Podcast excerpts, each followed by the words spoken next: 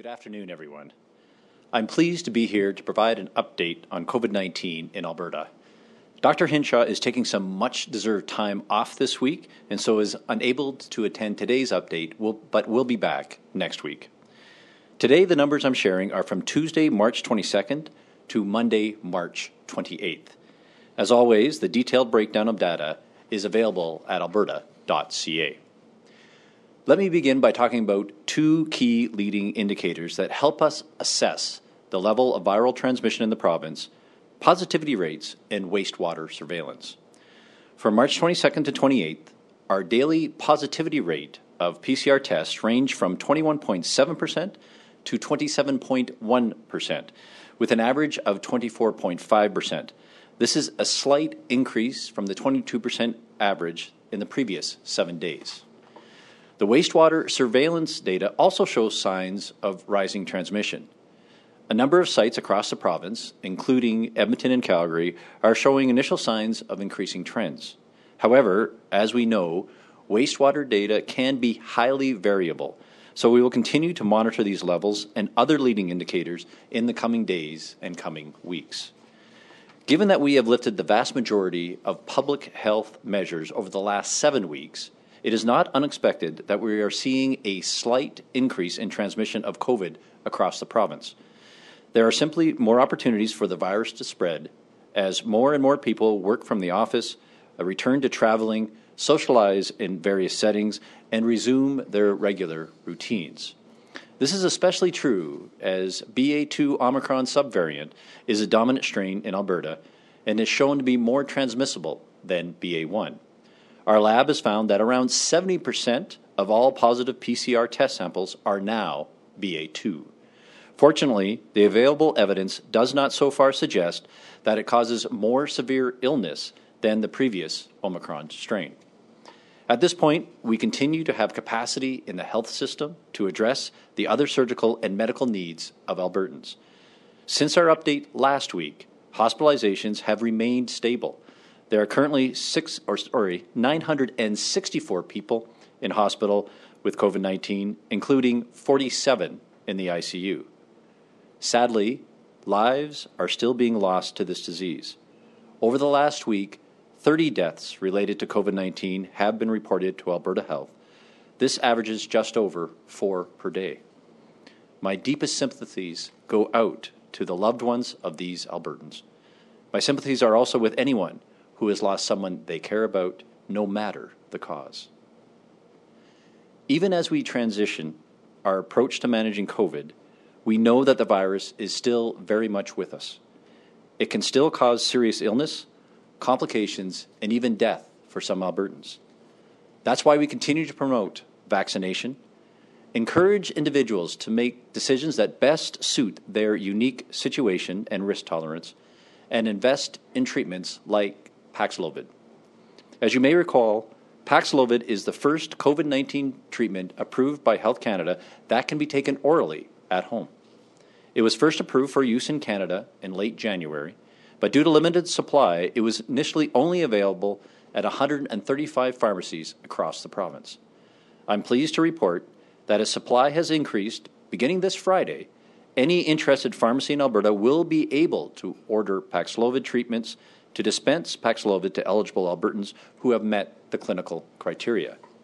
As a reminder, Albertans who meet the eligibility criteria, which is available only by prescription, must call HealthLink to access the treatment.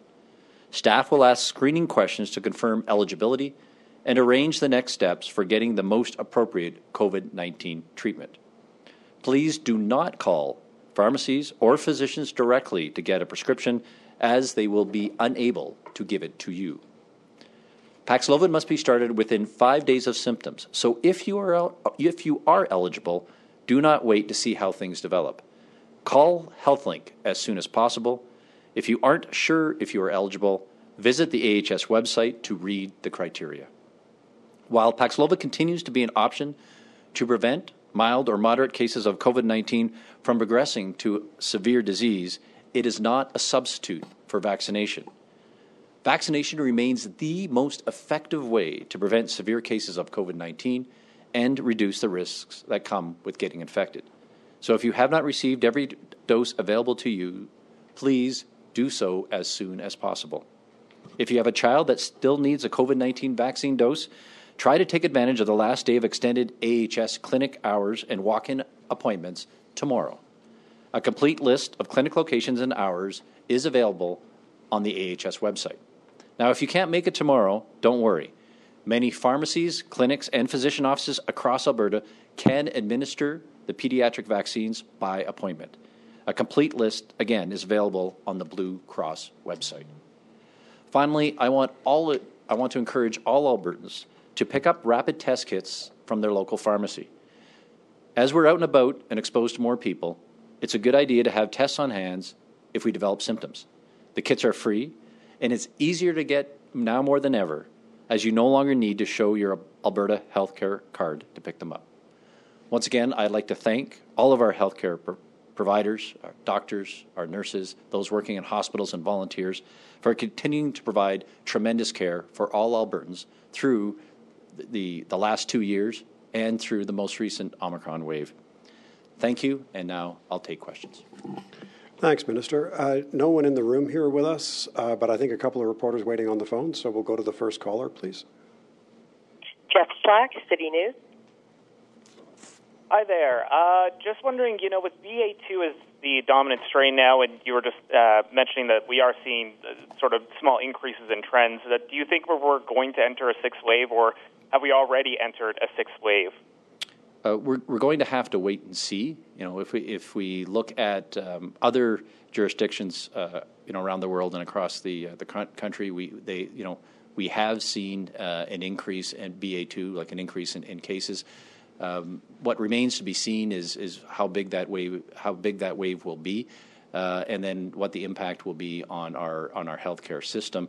Um, but you know, as indicated by um, uh, Dr. Tam in Canada. The expectation is that we may see a rise in cases, uh, but we're still going to have to see what that may, may it, how that may impact our, our healthcare center or our healthcare system. I, I can say we, we, there's you know our wastewater data um, is sort of the, the one of the leading indicators. We are seeing a slight uptick, initial uptick, in, in particularly in Calgary and Edmonton, uh, but there's high variability in that. So we're, we're going to have to watch and, and uh, over the next uh, days and weeks uh, to see whether or not that is going to continue to rise. Thanks, Minister. Uh, Jeff, a follow up? Uh, yeah, uh, a lot of people I know who recently become sick say that it's kind of hard to get their hands on a uh, free rapid testing kit. I was just wondering what what are supplies at? Are we are, are we still okay, or are we running low on on those kits? Yeah, I don't have the exact numbers uh, in front of me. We can get that to you. My understanding is is that we we have. Significant supplies uh, that are in uh, that we have distributed to uh, to pharmacies across the province. Uh, but we'll get you the the exact numbers. I haven't heard any concerns yet uh, about supplies, and and uh, but we'll we'll we'll get you the numbers, and then we'll take a look at the ensure that those numbers are also updated on the website. Yeah, we'll follow up separately, Jeff. Thanks for that. So we'll go to the next caller, please. Stephanie Thomas, CTV. Hi, Minister Copping. Well, you did mention that COVID wastewater sampling that's showing an increased presence of the virus, especially in Calgary. Um, so I'm wondering if perhaps your office or Dr. Hinshaw's office has some other data that you're looking at that might link that rise in the case detection in the wastewater to hospitalizations. Is that something you're seeing? Yeah, we're not. We're actually seeing hospitalizations um, either being stable or, or, continue to trend downwards. So we are not seeing a link at this point in time. Thanks. Uh, follow up, Stephanie? Yeah, so if it was to show that we are headed to, I suppose, another wave with severe outcomes, including hospitalizations, what measures is your office looking at implementing?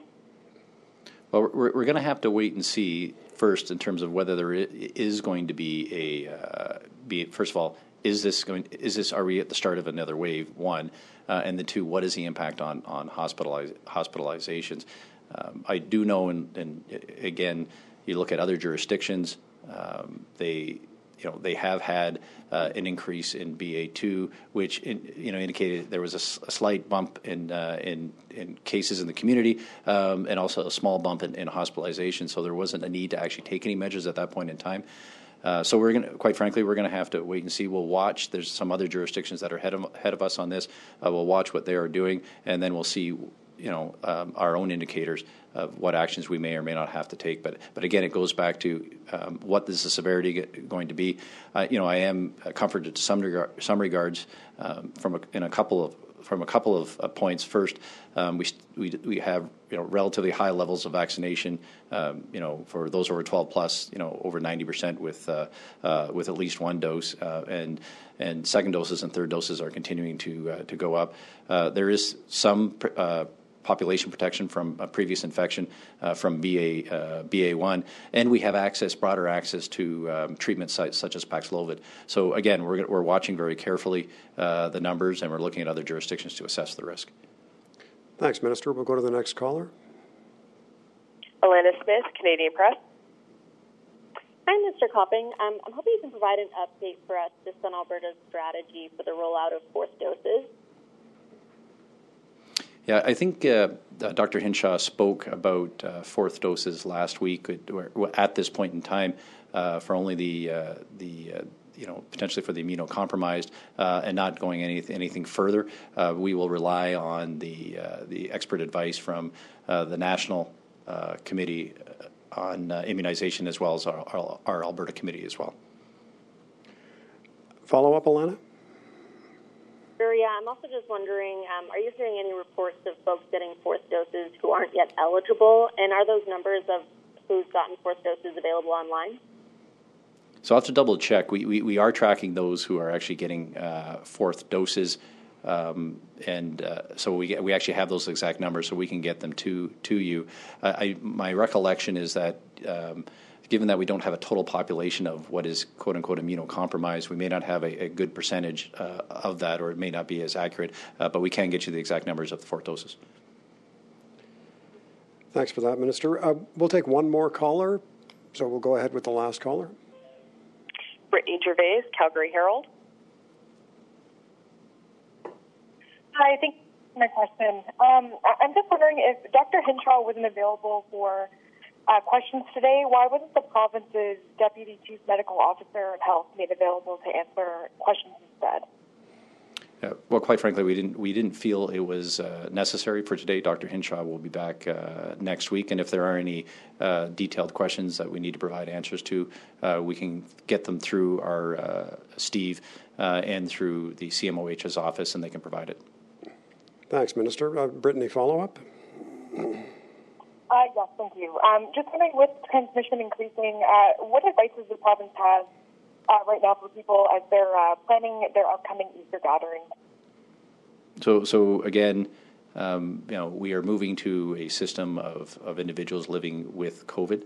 Uh, so our first set of advice is, is you know, we, we ask, you know, Albertans to assess their own risk, right? Uh, understand, you know, um, what uh, their level of comfort is, uh, and then be guiding accordingly, accordingly, as well as you know. Um, uh, go get rapid tests, as, as indicated earlier today. If you haven't uh, gotten all your uh, uh, booster shots that you're eligible for, please do so, and then and then continue to um, you know, listen for updates um, from you know our offices as we go forward. But but again, you know, as we move into a, a position where we're, we're, learning to live with COVID, you know, asking individuals to uh, manage their own risk um, and be able to take actions a, uh, accordingly.